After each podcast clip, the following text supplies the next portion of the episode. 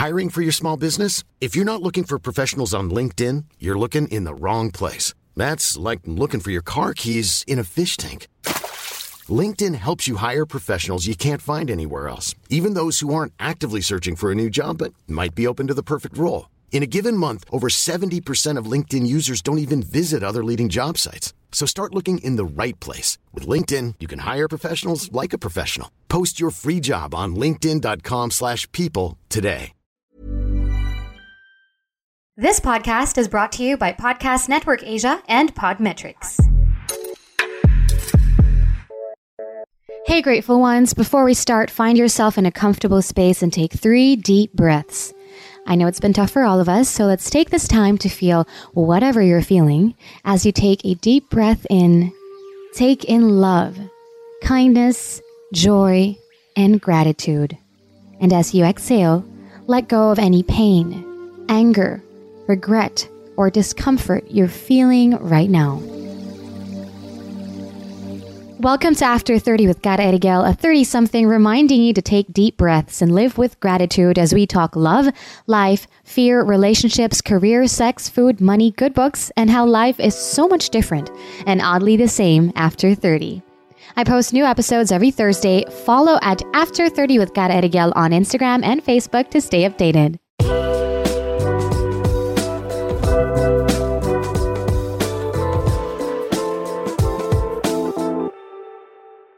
Everybody. Welcome to another episode of After 30 with Cara Erigel. I hope you're all safe and well. Today, we talk about how instead of being sad because back to work na, we should be grateful that we have work at all. Just kidding. Man, that post really went viral, huh? Toxic positivity, we called it. But why did that statement resonate with and anger so many people? Sure, it kind of sounds insensitive and out of touch because one, we are allowed to feel sad about the holidays being over, and we're allowed to feel however we want and need to feel. And two, there's still so much of us who are unhappy with our jobs to the point of hatred and projection, aka spending so much time bashing an out of touch content creator who probably just wanted to make some noise for herself. We have to acknowledge the fact that not a lot of us wake up every morning looking forward to a wonderful day, doing what they love, and getting to fulfill their purpose. Most of us go to work to earn because we need to go to work to earn because we need to put food on the table, pay the rent, and survive. That's it. I've been there too. A lot of you may have already encountered the Japanese word ikigai, meaning life purpose. It refers to defining your personal meaning of life in relation to your talents, passions, profession, and what you can give to the world. Do you want to find your ikigai? Today, what we're really talking about is how to find a job, a career that actually works for you, a career that makes you happy. If you've been feeling stuck, lonely, forced, and unhappy to do the work that you do, and you're in a quest to find something that works for you, open up your heart and mind to learning new things about yourself and the world, and be prepared to take the first step. I mean, wouldn't you like to know you were born on that time of day, month, and year to serve a higher purpose? Sometimes the signs may just be written in the stars. Let's talk to a young mom, a young, beautiful mom in her early 30s, and certified Batsi and feng shui expert, Alyssa Salazar, everybody. Hi. Hi. Hi, Hi. everyone. Thanks Welcome to me. the podcast. Thank you for being here. Thank you for sharing your energy with us today. I'm so excited to have this conversation with you. I'm sure we have a lot to learn. So that was such a nice introduction, huh? oh, thank you. Thank you very much, Alyssa. And also, oh, diba, guys, for those of you watching the stream live right now on Facebook, sabi sa inyo, gorgeous eh. Ang ganda ng guest ka today. What? Thank you. Thank you for um, filling up our screen with such beauty, Nax. No, but I really, I really, really love this. It's the first time um, I'm getting to talk to you about also being able to talk about Batsi feng shui is something that you know we see it especially every what at the start Chinese of the New year. year.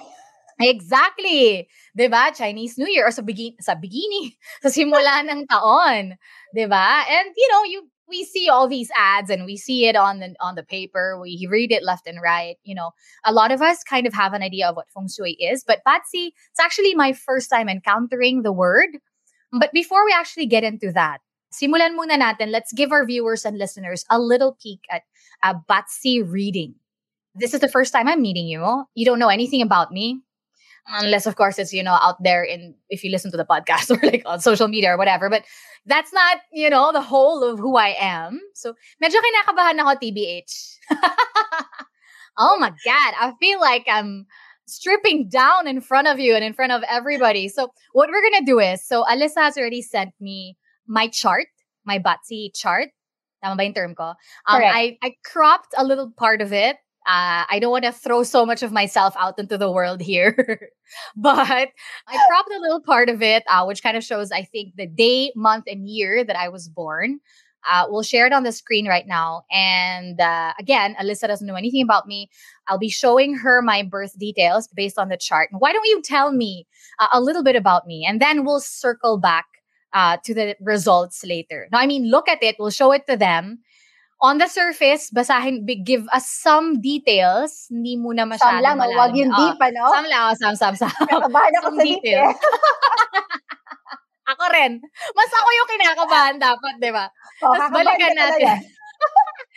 balikan natin mamaya. Okay, I'm gonna share a cropped version of, uh, what's this? The chart right now. Okay. For those of you listening to the podcast right now, um, head on to my Facebook. That's uh, Cara Erigel on Facebook. Um, to go ahead and see if you if you guys want to see this lang. Ayan. Okay. All right. Go, Alyssa. Okay. Okay. So, siguro yung unang titingnan natin is, uh, una, anong element ka muna. So, yung yin fire, it represents a candle. So, kung makita mo yung candle flame, any small parang blow of a wind, parang kahit gaano pa kaano yan, gumagalaw siya. Diba? So, parang may Mhm. pagkaganon siya. So, very sensitive tong person na to. So, dun muna tayo sa general personality, ha? Okay. Tapos, aside from that, this person values enlightenment because also candlelight siya. Okay? So, yun yung mga very basic, very basic. And then, okay, so since you mentioned na career yung gusto mong pag-usapan, Mhm. titignan ko yung parang strengths ng chart mo. So, yung Okay. strengths ng chart mo is this person is actually someone who debates well. So, very uh, maboka, very... Mahirap Okay. makipag-away dito. Mahirap makipag-away. Matatalo ka. Okay. Okay. Yeah, so, um, because I see that in the chart, this person also cannot work under a boss. Oh. Okay?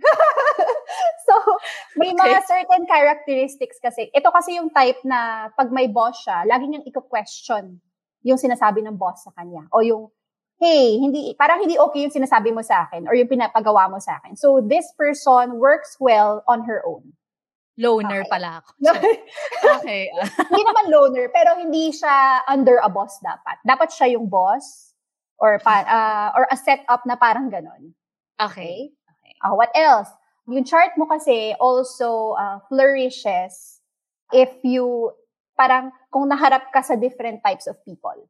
Mm. So, ganitong klase, hindi siya pwedeng ma-stuck sa isang environment lang na isa lang na, one type of, ano lang, uh, sabihin natin na one type of industry lang nakikita niya. The more people, the more industries, the more experiences yung na nakikita niya, mas nag-ano siya, parang mas nag-flourish siya. Ganong klase yung characteristic nitong chart na tayo. However, also very stubborn. Very, so nakita ko, hindi niyo kasi nakikita yung ano eh, yung entire chart niya.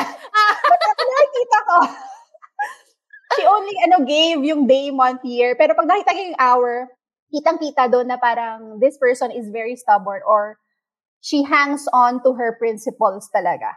Whew! Okay. Okay, okay, okay. Tama na, Yun, tama na, tama na. light, very light.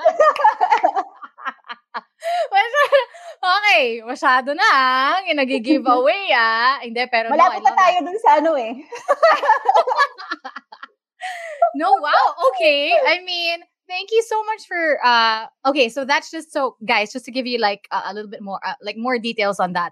It's a big chart. Okay, that's just not even one fourth of the chart. What I uh, what I screenshot no, what I what I showed you here on Facebook Live. But so meron pang time. So importante yung ibigay nyo kay uh, uh, for a Batsy reader kay Alyssa for example, the time of day you were born, the date and syempre month and year that you were born. Um okay, so I'm just to tell you right up front. Those things are true. Those are those things are very true and because I've done some work, I've done some therapy and I know uh, kind of like in the line of work that I do, oo nga naman, I, I love talking to people. I love meeting new people in different industries. And yes, those are true. But uh, the skeptic in me is more like, okay, but that's something a person can find out through someone's social media, right? Or like those are, I guess, surface um, details about me that we just shared right now. That's why I want to really dive deeper into this. Kasi marami sa atin yung not really questioning it like, and it's important to come from that space, no? Yes, you're questioning it, but not questioning it, tas di ko maintindihan, ayoko na. wag na lang. Diba? More like, okay, question it, learn more about it so that you can get to know, okay, how can this serve me? And if it doesn't, then fine. At least I found out diba, about it. So this is not something new. This has been around for ages and ages, way before us, right, Alyssa? So now that we've kind of gave them an idea of what Batsy is, showed them here on Facebook Live, what is Batsy? How did you get into Batsy and Feng Shui? And then I have a follow-up question to that. But ano muna ang Batsy ban? How did you get into this? Okay. So actually, yung Batsy, it's actually Patzi. So it's eight characters. Pag translate mo siya in Chinese to English, eight characters. And yung eight characters na yun, it's, it's based on your birthday. Birthday, birth time, birth year, etc. So, based from that, merong ancient parang technology, I don't know kung ano yun, Bas, basta parang ito yung finorm nila na parang okay, with this ano, birth dates, ito yung magiging parang katumbas na parang uh, characteristics ng person. Parang may pagkaganyan. So, it's a form of astrology, pero Chinese astrology siya. So, how did I get into? Tama ba yung question ko? Yes. Mm-hmm. How did I get into? Okay, paano ba? Kasi there was a bit of fascination na talaga to these mm-hmm. kinds of things before. Pero um, it was because yung family ko kasi medyo Chinese descent kami. So, okay. um, naririnig ko sila na, oh, magpa-pwedi. Pwedi kasi is Fukien for this. Uh, magpa-pwedi ka sa ganyan. Sa parang, usually they go to temples. Temples, mm. tapos doon ka magpapabasa ng life mo or something. So, narinig ko na oh. before na may ganyan. Pero, hindi talaga ako parang na-curious na, ah, kaya ko siyang aralin on my own or ganyan. But, dumating kasi yung time in my life, well, time in my life, na parang, um, Totoo ako. Um, I quit my first work. Tapos after okay. nun, parang napa, alam mo yun, parang napa-question ako about my life, na parang ano ba talagang mm. gagawin kong career? Parang ano ba susundan kong career after this? Parang, and then, nung time na yon na-introduce ako dito. Na-introduce ako dito sa feng shui and batsy and etc. Tapos, yun, um, nag-start akong aralin. And then, I realized na a lot of the opportunities na supposedly nasa environment ko, I cannot get because hindi ako open to change myself. Mm-hmm. So, nung nag-start ako na mag-change, nag-start ako na mag-change, doon pumasok yung I'd call magic. Kasi parang, ang laki nung ano eh, parang akala ko, it's just me, ako lang. Paano ko, paano ko mababago yung environment ko? Na parang mm-hmm. restricted ako sa environment ko. Kung ganito yung family ko, parang pag nagbago ako, mababago ko ba sila? Parang ang hirap nilang baguhin as a whole. Pero doon ko na-realize when I started changing myself, na na-affect mo rin yung energies ng iba. So nagbago lahat ng, ng dynamics. Mm-hmm. So ga- ganun mm-hmm. nag-start. Ganun nag-start na parang um, I quit my job, I was looking for for a new parang ano ba ano ba talaga dapat yung magiging career ko. Hindi naman ito yung naging career ko, but it mm-hmm. became a hobby of mine. It became an, a really really interesting hobby that kind of brought you also somehow diba, to be where you are now. Tama ka, mm-hmm. and I mm-hmm. love that you mentioned diba, you you found out about you found out that out about yourself. Now you need to be more open to new things. Yeah. And that's why now you're actually paving the way for more people to be to have the opportunity to be more open to things as well. Diba? I'm gonna be honest with you. I was very, you know, uh, skeptic about this in the beginning. It was my mom actually. He was like, "Oh, you should. Um, there's this girl I really, really love her. Ganyan, blah blah blah." And I was like, "Okay," because I have very limited knowledge on you know mga readings, ganito horoscopes. I mean, I also like say stuff like as a Taurus or like as a dragon, mga ganyan, di ba? You see it everywhere on TikTok. Like everybody, everybody's just throwing it around, di ba? Like, okay. But to really say that, oh, there's a chart that that literally can plot out your entire life, di ba? And say things about your characteristics. I'm like, hmm, wait, so does that mean wala na akong choice? Like, I Free don't have the will. choice. Oo, I don't have free will. I don't, I- Lagi ko na-encounter yung tanong na yon. Exactly. But my life is not my life is not ano ba um the sum of all the decisions I make. It means it's all already there written. So what do you usually say when that question is asked sa'yo? Okay. Ang daming, ang daming pwedeng sagutin dyan, ano? kasi palagi ko nga siya na-encounter. Parang Oo. very, ano yung nafe-feel ko dyan. Pero kasi, this, itong, itong knowledge of this. Mm-hmm. Um, the very important thing, I think, is awareness. Mhm. So, the more aware you are, the more less like, uh, the less likely you can fall doon sa risks. So, ito yung Mm. ano ko eh, parang yung chart mo may natural risks, but it doesn't mean na na parang mapupunta ka na dyan sa space na yan. For example, Wala ka ng choice, mo- ganon. Yes, exactly. Kunyari, sa chart ng isang person, yung chart niya ah, mahina yung wealth or yung quality of wealth is poor. Parang Mm. ganyan. It doesn't mean forever poor ka. Mhm. Okay? So, yung, yung thing about is, uh, you have to be aware ano yung weaknesses ng chart mo. Maybe poor siya dahil may gambling tendencies siya. Mhm. So, uh, pag nakita natin yon yung isa-suggest natin dun sa person is to stay dun sa conservative na side of things. And kung magagamble siya, just, I want to give kasi yung mga practical na solutions to clients. And to Mhm. people that I read for. So, so kunyari, um, may gambling streak siya and parang may tendency siya ma-bankrupt because of uh, gambling. So, Mm. sasabihin ko na if you really want to gamble, don't spend it all away. Parang, ito lang, meron kang fun money. Safe lang. Oo. Yes, ito may fun money ka, wag mo nang i-touch yung iba.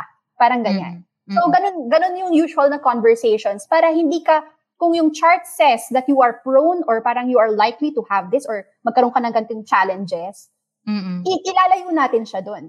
Mhm. So, yun yung, yun yung part ng free will, kung, sa, kung gagawin mo or hindi. Di ba? Right. Oo. Tama. Nasa sa mindset ba? Di ba? nasa, sa, ba? nasa sa'yo yan. Di ba? How you're Yeah. going to take it. But that's the Hmm. energy and the space that we're coming from here. Eh, di ba? That's why I would really love to talk about this more. And especially with you, di ba? As young as you are. Because as far as I know, like usually mga nakikita natin uh, ng mga personalities who are public about this, who do this, are a little bit older than you know than you are so it's quite interesting that you're interested in this and that this is that kind of it's not your job per se but the line of ano ba parang part of your career na rin as a hobby that you're doing kasi yun nga eh very limited ang knowledge ng most of us about these things Batsy and feng shui like you see it in the newspaper for example 'di ba o like, ganyan, Horoscope. madadapa ka today o horoscope madadapa tas 'di ba iniisip mo na siya as a person who knows very little about it you're thinking about, oh my God, madadapa ako today, madadapa ako today. So you're, ano ba, you're attracting that kind of energy. Eh, madadapa ka Right. talaga today. Right. Diba? So it's just, and that's not just it. Diba? That's just on the very, very, kumbaga, tip of the iceberg that we're seeing about this vast, you know, interesting, interesting uh, belief ba? Diba? Or what do you call it? What is it?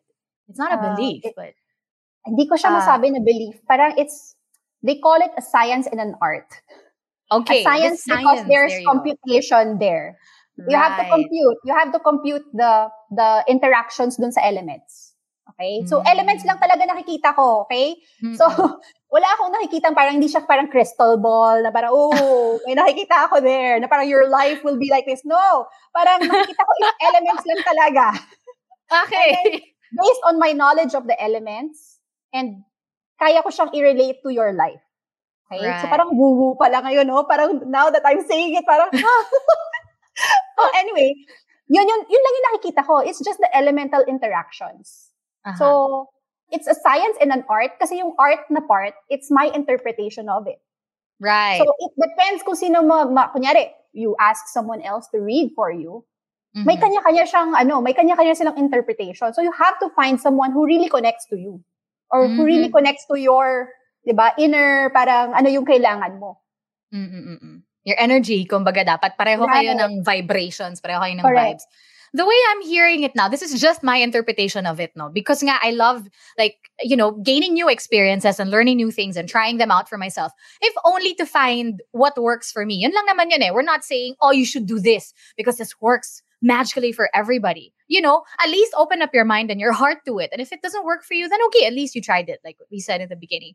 That's how I'm seeing it too, like therapy, for example. I've tried different therapists and, you know, different types of therapy. And one worked, one didn't. One turned out to be even worse for me, you know, but that's just life, you know? You're opening yourself up to these new things and figuring out ano ba yung gumagana para sa'yo. Yeah. And if you're at the point in your life right now, most especially that you want change, you've been needing change, you've been feeling stuck, then this is, you know, Batsy and what Alyssa is doing is one of the ways for you to figure out a way that'll work for you. So my next question for you is, how has Batsy helped you in finding your ikigai or your life's purpose? Mm. Um, I wouldn't call myself na parang, ah, ito na ako, enlightened na ako at ito na yung purpose ko in life. Okay? But learning about this helped me uh, realize ano yung mga things that makes me feel fulfilled. So, actually, yung, ch- yung chart ko, oh, sabihin ko na, yung chart ko actually, isa to sa mga sign na mas inclined towards the spiritual. Or inclined Mm. towards parang yung mga hindi ma-explain ng ng ano normal or parang hindi mo ma-explain sa natural na means. parang ganyan. Ano ba yun? Okay. Supernatural. Yeah, so parang Metaphysical. Eme. Yeah, oh. metaphysical, correct. Yeah. So this is called actually Chinese metaphysics. Yan. Oh, so- okay, okay, okay. So mas inclined ako towards that learning. And aside from that, syempre meron akong may career ako, pero ito yung hobby na parang when I started doing it, nag-start lang to kasi friends lang, family, ganyan. Mm. Tapos parang when I realized that what I'm saying connected to them and helped them become better, parang na-realize ko na I'm having a sense of fulfillment also in helping other people. So, Yeah. yun yung yun yung parang sa case ko, yun yung parang nagiging ikigai ko na hey, people find that what I'm saying makes sense to them and ginagawa nila in their lives tapos nag-work. Yun. So there's a magic again in that. That's beautiful. I mean, that's the dream, right? For and we're not saying again, we're not saying, "Oh my god, eto na yon." Like this is the whole purpose of my being. Like I found it. I can stop here.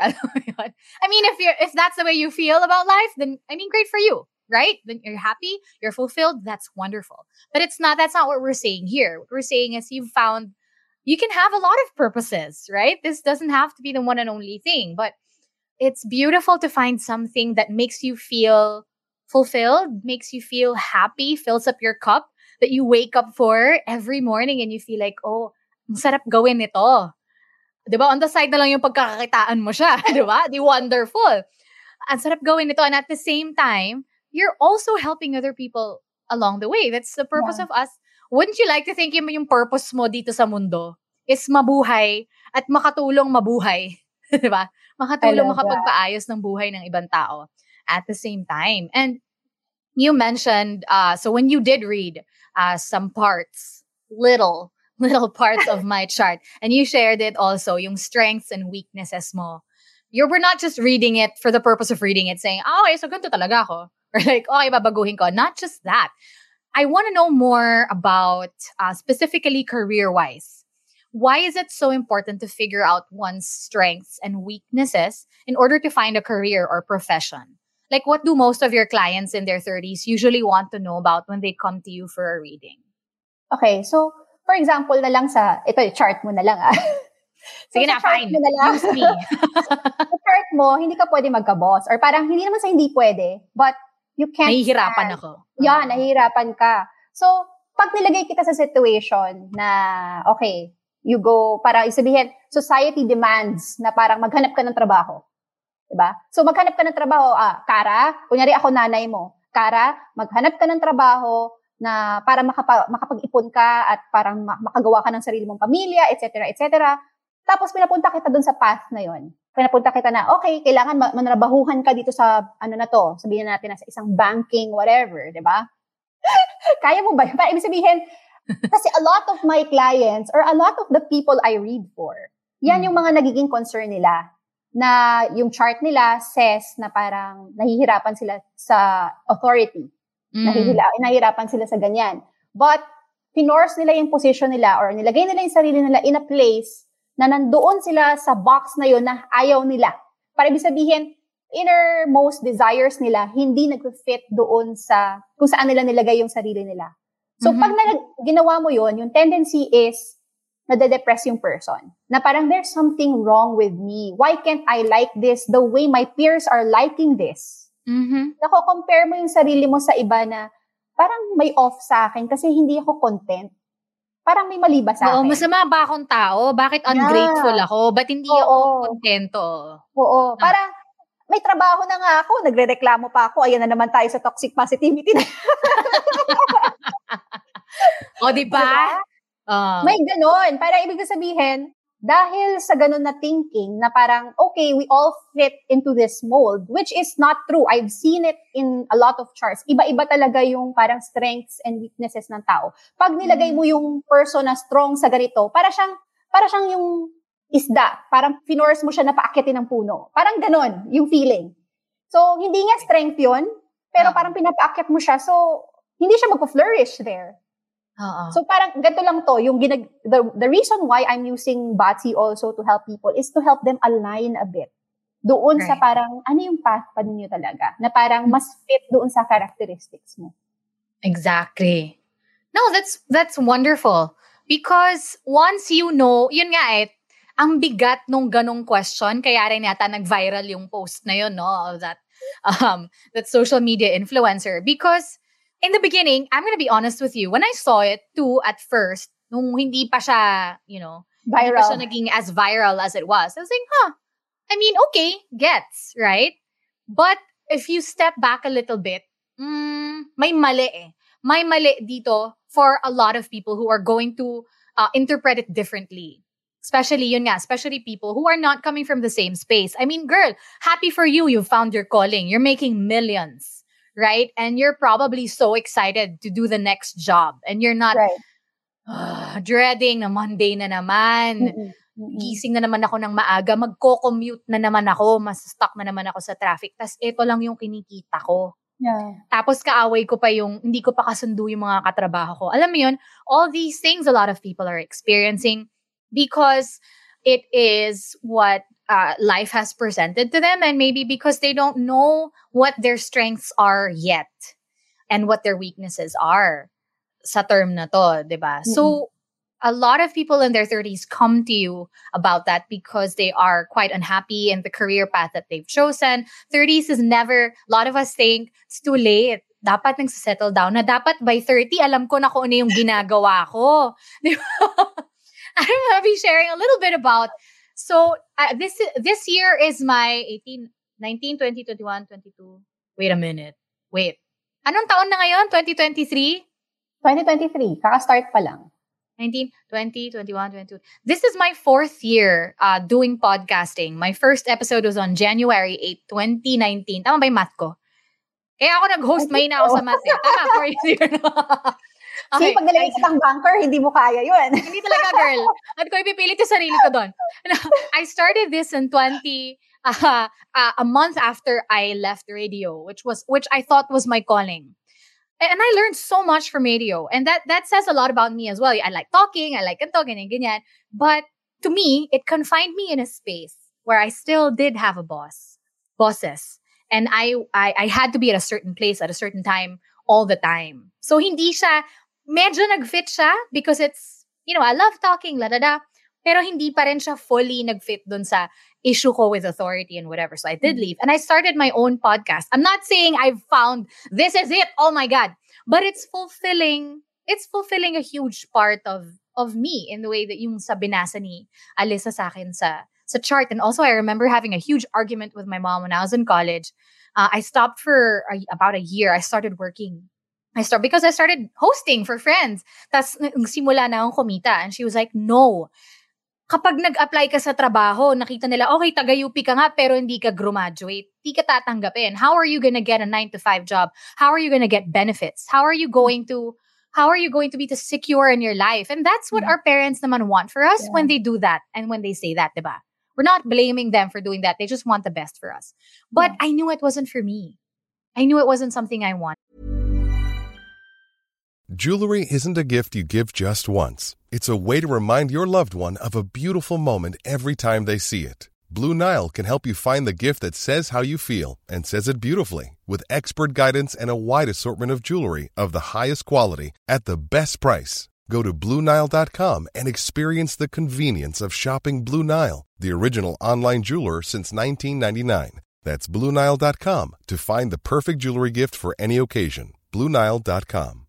Spring is my favorite time to start a new workout routine. With the weather warming up, it feels easier to get into the rhythm of things. Whether you have 20 minutes or an hour for a Pilates class or outdoor guided walk, Peloton has everything you need to help you get going. Get a head start on summer with Peloton at onepeloton.com. So that's something very important for a lot of people who are feeling stuck right now to figure out is it really for you? Why are you feeling the way you're feeling? Why do you think our 30s is such a huge turning point? Yun nga, I was 30. I was literally 31, turning 31 that year. 30. When I left radio and I thought, ito na dapat yun eh. Dapat ito na yung career ko. That alam ko na. Ba't pa ako magbabago? Ba't ako aalis? I was so freaking scared. I'm gonna be honest with you. But diba, you just do it. Why do you think our 30s is such a huge turning point, career-wise and life-wise, Alyssa? 30 kasi parang feeling ko yan yung time na, ah, okay, ah, as tayo, ah, yan yung time na kaya natin mag-reproduce. Or parang as women, parang ito yung time na parang, okay, dapat magkaanak na daw. 'di ba Dapat may asawa ka na daw. Ito yung time na parang dapat medyo sure ka na sa life path mo. Parang mahirap nang magbago ng career path after 30. Parang hindi ka na pwedeng lumiko. Parang kung ano na yung path mo ngayon, dito ka na dediretso. So parang Oo. feeling ko very crucial tong 30s age Mhm. kasi parang ito yung tingin nila na pwede ka pang mag-risk ng kaunti. Pero ah, Konti na lang. konti na lang. Kasi magkakaroon ka na ng anak, magkakaroon ka na ng pamilya. Hindi ka na pwedeng bumalik parang kung saan pa, parang liliko ka na lang bigla. Eh ano yung, Hmm. paano, paano mo masusustentuhan yung pamilya mo? Parang yun yung, Oof. I think, Ah. ito yung thing about being in the 30s eh. Parang yung adulting part, parang dapat kabisado mo na, alam mo na lahat. Hindi naman. Hindi naman. No.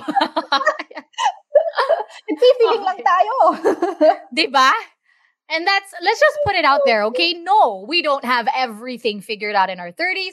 Again, if you do, then that's wonderful for you. I'm happy, we're happy for you. But the truth is, for a lot of us who are, and there's a lot of us, diba, who are feeling this way, not just in their 30s, people in their 40s, people in their 50s suddenly shift their careers or are still feeling stuck.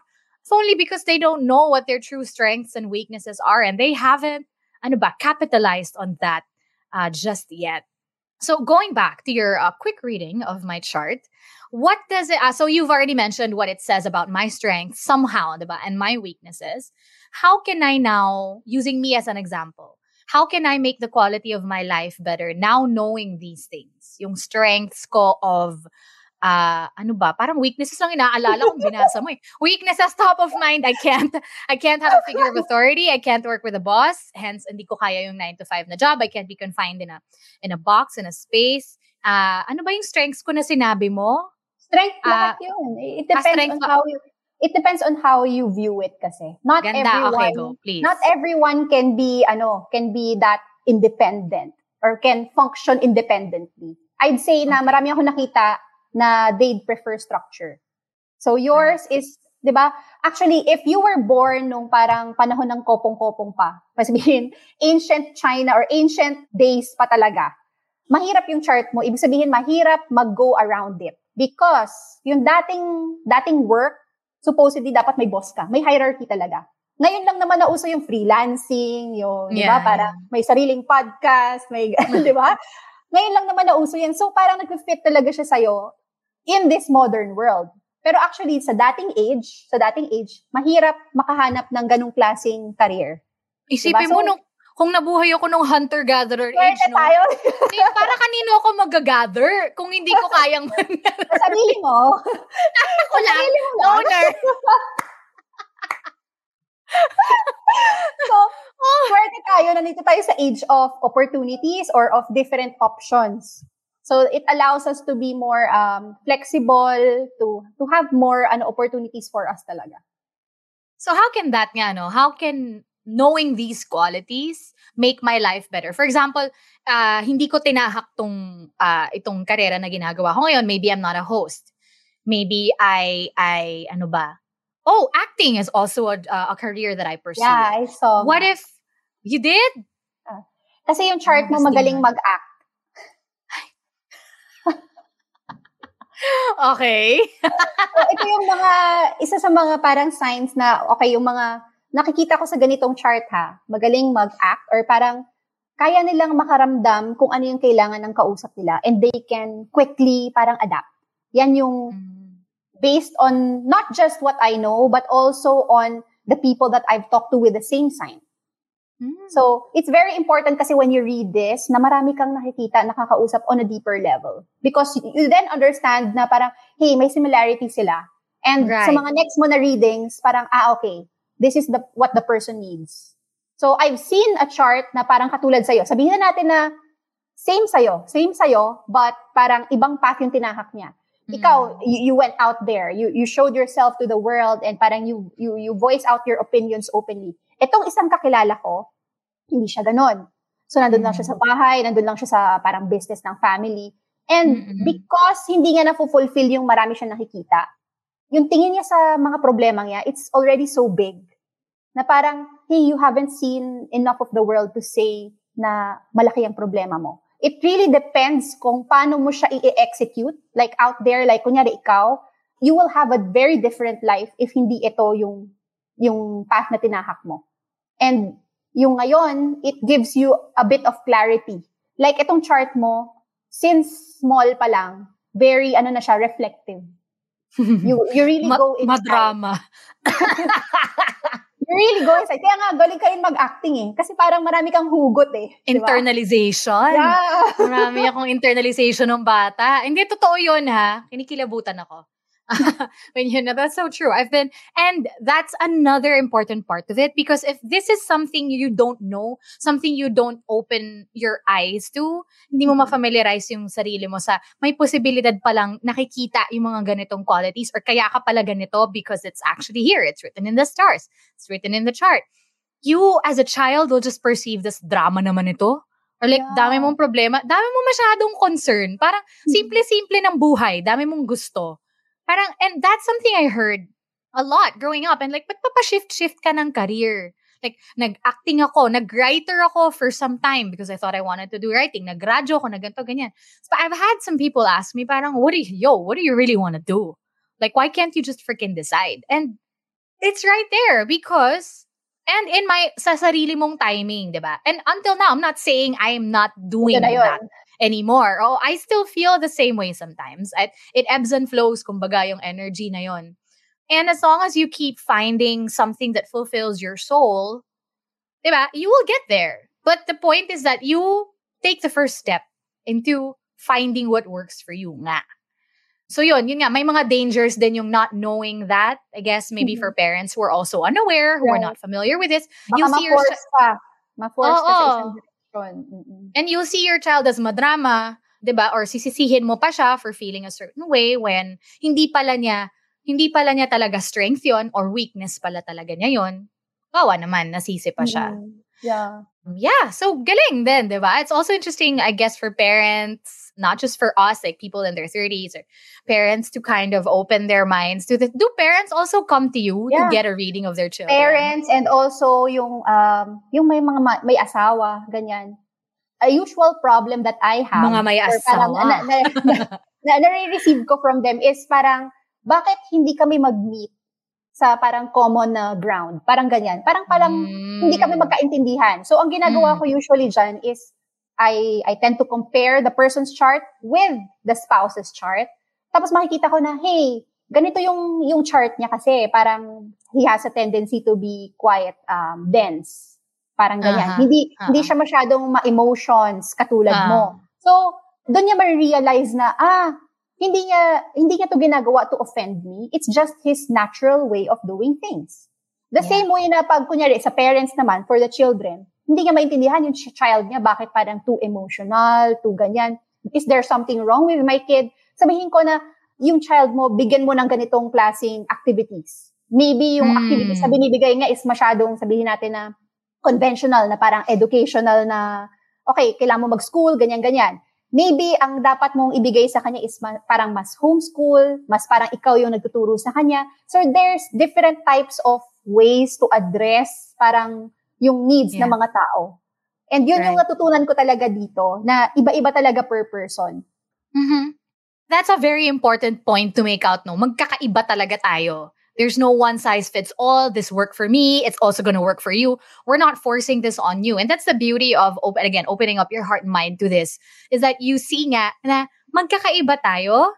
And that's also an important thing to note, especially when you get married, when you're in a relationship. Eh, magkaiba talaga kayo. 'Di ba? Number one, magkaiba kayo ng upbringing. Magkaiba kayong tao. Magkaiba Mhm. kayo ng paniniwala. There are some Mhm. similarities that you have. That's why you guys got together and that you work. But if you're going to live together forever, di ba, for life, there are more things you're going to learn about each other that you didn't know and that there are probably more differences than similarities. And then, so how do you work with that now? Diba? As a couple. And not just as married couples, with children. Of course, you're going to be different. How do you work with your child? How do you make things work for you? Oh, I love that. It's bringing me back to uh, going back to yung reading mo sa akin. I remember my fir- uh, second siguro na therapy session ko. Uh, so we were talking about what I used to do. Like my my course was theater arts, and at the time, I was doing O shopping. I Oh. was ano, tindera, glorified tindera ako sa TV noong panahon na yon. I mean, nag-host ako, di ba? I mean, I guess, Nanonood I- ako nun dati ah. nabentahan na ba kita? Parang hindi, kasi nanonood lang talaga ako. Parang ay, nanonood lang talaga ako. Alam mo yun? Para bago matulog. Pwede, maraming ganyan. Maraming ganyan. Ang patulog yung shopping. No, but so going back to that, no, that was uh, that was something I I thought I enjoyed doing. I did. I did it for seven years until it ended. But I thought it, hosting was what I wanted to do, and it was an energy I was expending, I guess, doing there. But my therapist, noon hindi ko naintindihan, sabi sa akin, why don't you try, even if not as a job, why don't you try acting again, taking an acting workshop, or singing again, or dancing again, doing all these things that you did for fun as a kid. You actually took it as a course. Maybe it's something that you're, and hinahanap talaga ng katawan mo. Kawan mo. Okay. Oo, kasi ang drama-drama, ko- dami kong drama nun. Ang point niya actually is, masyado kang maraming energy, creative energy na hindi, na walang output, hindi mo Nalalabas. nalalabas. Mm. So now I'm getting a like a bigger, a clearer sense of it, I guess. Maybe because yun nga, I wasn't fulfilling that part of me that needed to come out. There are a lot of us na may energies that I guess you were made for. You were made to put out Right. into the world. You were made to create. You were made to make people smile, make people laugh. Pero unconfined ka lang sa space na to typing. Mhm. Uh, and that's probably why there's so much uh, ano ba, weight. Oo, repress repressed kasi yung, ano, energies, emotions, feelings that should be coming out somehow. Not saying, and also if this, if you really, really need to stay in this job for security, for you Mhm. need to provide for your family. We're not saying iwanan mo na siya ngayon tapos maging singer ka, Yeah. di ba?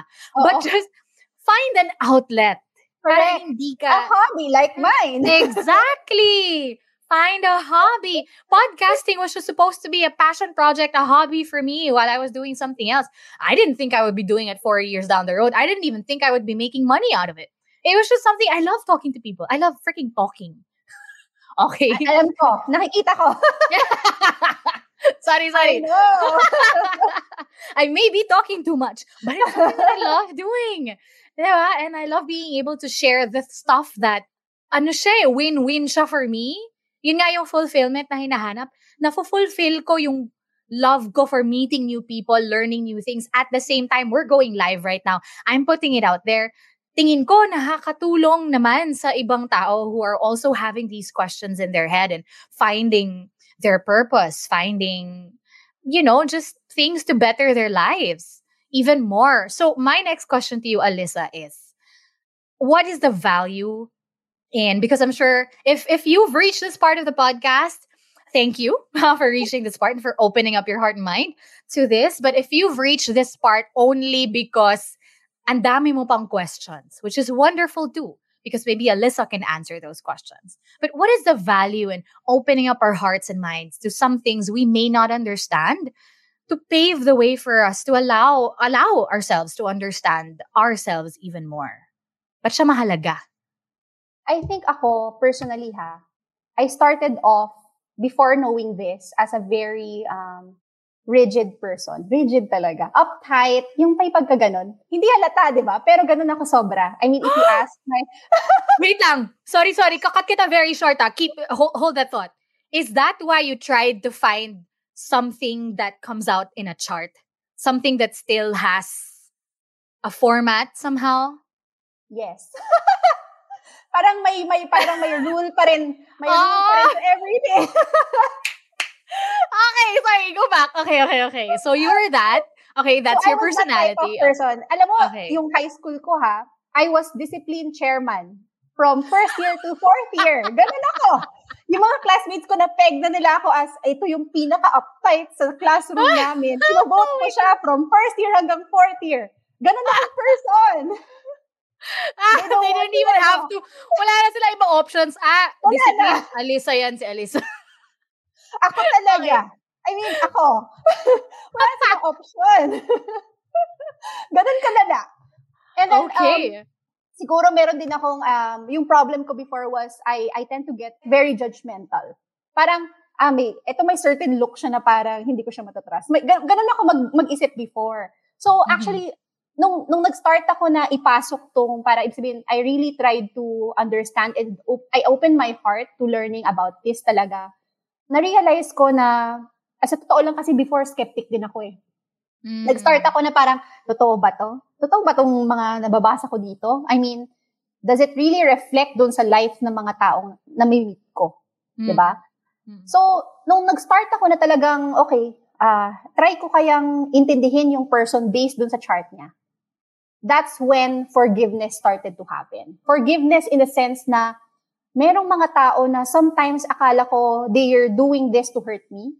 Pero nung nakita ko yung chart nila, mga family members man yan or friends, na-realize ko na, hey, it's just natural dun sa chart nila. So, nag-start na ako mag-forgive. Nag-start mag-flourish yung mga relationships ko with them. Dati, mas cut off ako sa mga certain people because nga, napaka-uptight ko eh. Mabilis ako mag-judge. Ngayon, mm-hmm. nung na-realize ko yung chart nila like this, I became more forgiving. Na Naging parang, mas compassionate ka. Yes. Na parang meron din siyang, each and every one of us, merong struggles. Mm-hmm. And because of that, naging ganito silang klasing tao. So, ganun. Ganun, ganun nangyari sa akin yung parang transformation. That's beautiful. That's a wonderful, wonderful way of putting things into perspective, Alyssa, because it makes you kinder, diba? It makes you more compassionate. You're coming now from a space of, okay, hindi lang yung, kasi maraming sa ating ganyan, yung mga taong ganun mag-isip na, eh, ganito ko eh, take it, take it as it is. Ah, ganyan siya. Oh, so, hindi ko na lang siya kakaibiganin. Hindi ko siya gusto eh. Kasi masama ugali niya. Ha, trinato niya. Sinabi niya ganito, like first time namin mag-meet, sabi niya, uh, hindi daw bagay sa akin yung damit ko. Hindi ko na siya gusto, hindi ko na siya if a friend. Something, you know, something as as on the surface as that. Okay, if again, if that's you and it's working out well for you, perfect. But uh, you know, there's there's there's just another way to look at life for you to have a more forgiving, ba, more compassionate, better relationship uh, yeah. with other people. It's actually nice to, when you see someone for the first time and encounter someone for the first time, tas meron ka ng aversion sa tao na yun agad. Yeah. Instead mm-hmm. of going, ah, pangit kasi ugali nito, kaya hindi ko yeah. siya gusto yung energy. There could be something in you as well uh, that's making you feel that way. Usually, eh, diba? Usually when you see someone you don't like, it's because you see something in that person that you don't like about yourself. So that's far, true. based on my experience, diba? Ganun eh. So it's always an inward, oh, it's about me. Hmm. It's not the other person's fault. It's something I can do. It's something I can take control of. Kasi wala ka namang control dun sa ibang tao. So yeah. when you're working also with other people in the workspace, even in families, when you come from that, and ganda nun, I love that. Sorry, I'm extending it because I really, really want to make a huge point out of this that when you come from a space of of compassion, when you know more about these things, when you make the effort to know more about another person this way maybe or through therapy or through other things whatever works for you it makes you kinder and it opens up a higher a parang a space of a higher vibration Now you can now you can now have a better relationship with yourself and others as well. Mas at peace ka. Actually, yun yung Mas nahanap ko. Parang ka. at peace talaga with everyone. Kaya yung una kong tinatanong, anong birthday mo? Pag Anong oras ka pinanganak? yun talaga Hi, eh. I'm, Melissa. Nice to meet you. Kailan birthday mo? ah, ganun. Anong oras ka pinanganak? Ah, okay. Sige, sige. Tapos pag uwi ni Alisa, Check ko nga. ah, okay, ganito pala siya. Ay, nako. No, I love it. I love I love your energy. I really do. And I wouldn't even have thought that you were that type of person. The person you were saying. I think I think a lot of us talaga. Hindi, oo, meron ako din yun. ako, meron ding parte ako na ganyan. Kaya ako actually naiinis sa taong ganun. Maybe? Oh my gosh. Kasi may, may pagkaganon din ako somehow. For me, there needs to be some sort of structure. Also, weird, no? But it's a mix of that eh. For me to Yeah. understand things, there needs to be, I think a lot of us are that way naman. That's why we make lists. That's why we make schedules and stuff. We need a certain amount of structure in our lives. Extremes lang din yung iba. Diba? But okay, so I know, again, because I knew about you through my mom and uh, nakapagkwentuhan na tayo ngayon a little bit. And the way you were kind of explaining it is that you keep a relationship with with your clients. I think it's hard not to. Hard Kasi not to. especially, di not ba, to. if you if you know that May much of attachment na ako. May attachment na ako sa kanila. Parang, how are you? Parang, So, kumusta ka na? So, oh, epekto ba? So, na- nagbago ba? Nagbago ba ang buhay mo? No, but okay, I know. I, I know for a fact now that you keep a relationship with your clients after you've done their reading. Again, because it's hard not to. If Hard we're not to. solely basing it on the results that they've experienced so far, your clients have experienced so far, how does one indeed find a career that makes them happy?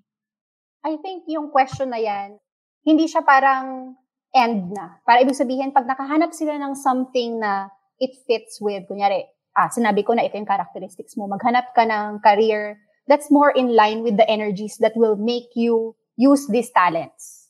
So, pag napunta sila doon, hindi na siya kagad na parang happy siya. ba? Parang, hindi hindi siya parang end na yon na happiness is this. Parang, nandito na ako nagtatrabaho. It's always a continuous cycle na parang, laging babalikan nila ako na, ito na yung next step. So, it's always parang nag-grow yung person eh. Nag-grow yung person and Mhm. parang there's always a new line or milestone na parang dapat nilang ma-reach para may happiness again. May happiness again. Parang ganon. Kasi nag-win yan eh. Bumababa yung happiness factor if they stay in that place. So, kailangan may bago na naman na experiences. The important thing is hindi ka maging stagnant.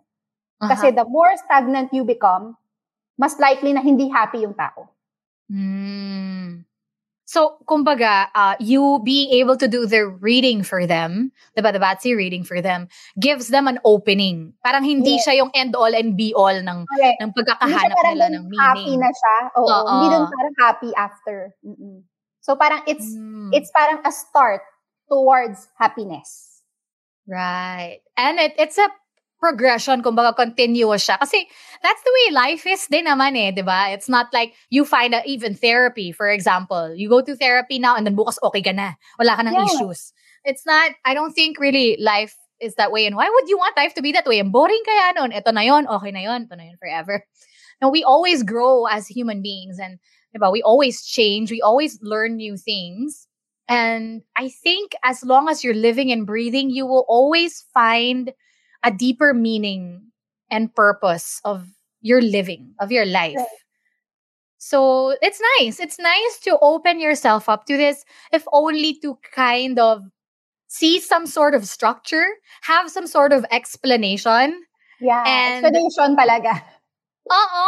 Bakit kaya ganito? Bakit kaya ganyan? Ah, so ganito. So, lalo na with relationships, pa, pa, how do I deal with this person better? Or how do I deal with myself better Yes. now, knowing these things? It's not Self-awareness. to, exactly self-awareness, so that you know how to manage your your heart, your mind, so that you can learn how to be more compassionate and kind to yourself and to other people as well. Ha, ang saya. Wait, sobrang excited ko nang mabasa ni Alisa lahat ng ano ko, yung buong chart ko.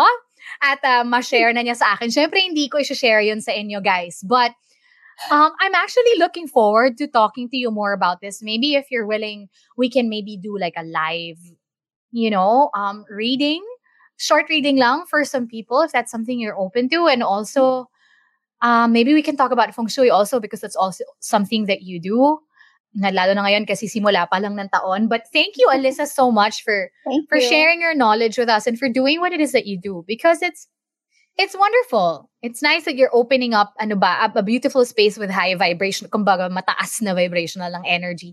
'Di ba? For so people can find can find uh, their purpose, kumbaga their ikigai as well. So, uh, I know that you do this as a hobby. Uh, but I would love for our listeners and our viewers right now to experience it as well. So, how can they get in touch with you? Where can they message you? How do they get their charts read as so, well? uh, actually, they can message me sa Instagram or Facebook. Alyssa Marie, Al- Al- Alisa Mars, and yan, AS Prosperity PH. All right. For those of you who are listening to the podcast right now, we're showing it on screen on Facebook Live again. That's Cara Erigel on Facebook. It's A L L E Y S A M A R S. Very funny. Alisa Mars. and AS Prosperity underscore PH. If you guys want to get your charts read, if you want to gain a new friend, because I feel like you will. You can't not be friends with Alyssa after you've shared Marami your, yan. your life Depende with her. dig-deep eh, no?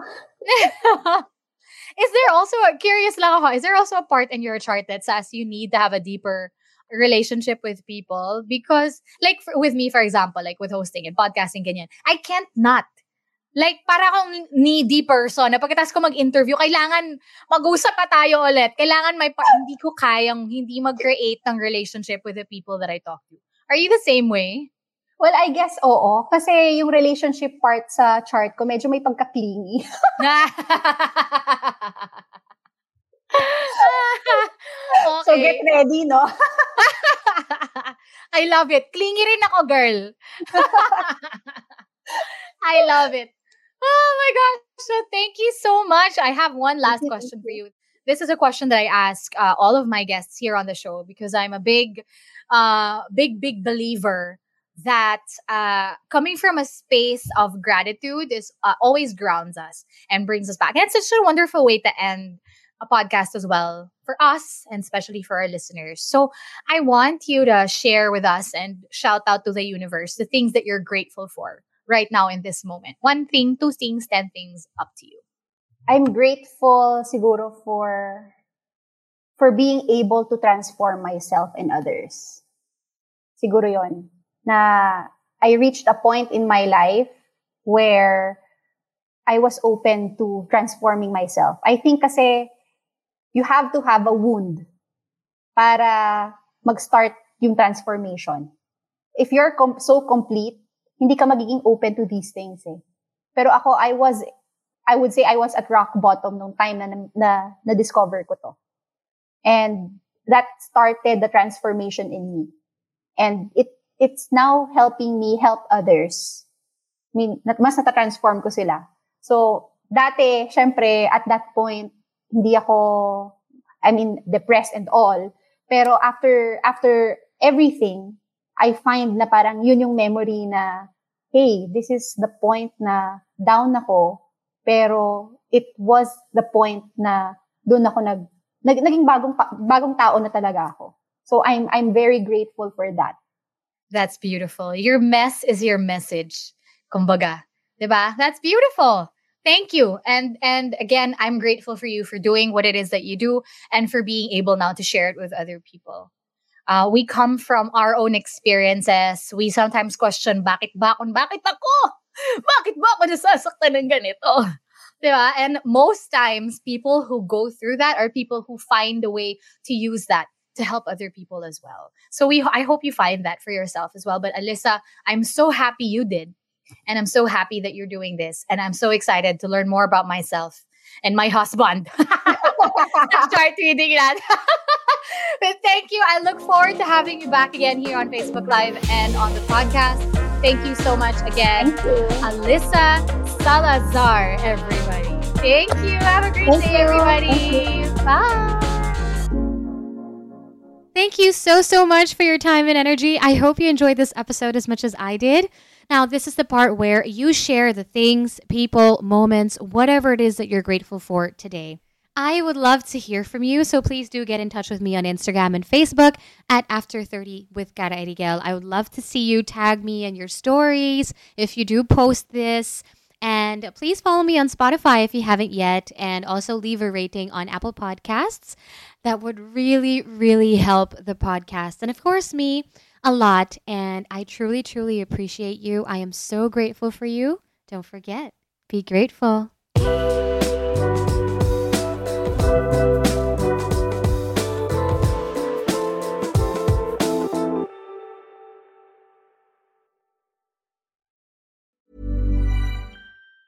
Mom deserves the best, and there's no better place to shop for Mother's Day than Whole Foods Market. They're your destination for unbeatable savings, from premium gifts to show-stopping flowers and irresistible desserts. Start by saving 33% with Prime on all body care and candles. Then get a 15-stem bunch of tulips for just $9.99 each with Prime. Round out Mom's menu with festive rosé, irresistible berry chantilly cake, and more special treats. Come celebrate Mother's Day at Whole Foods Market.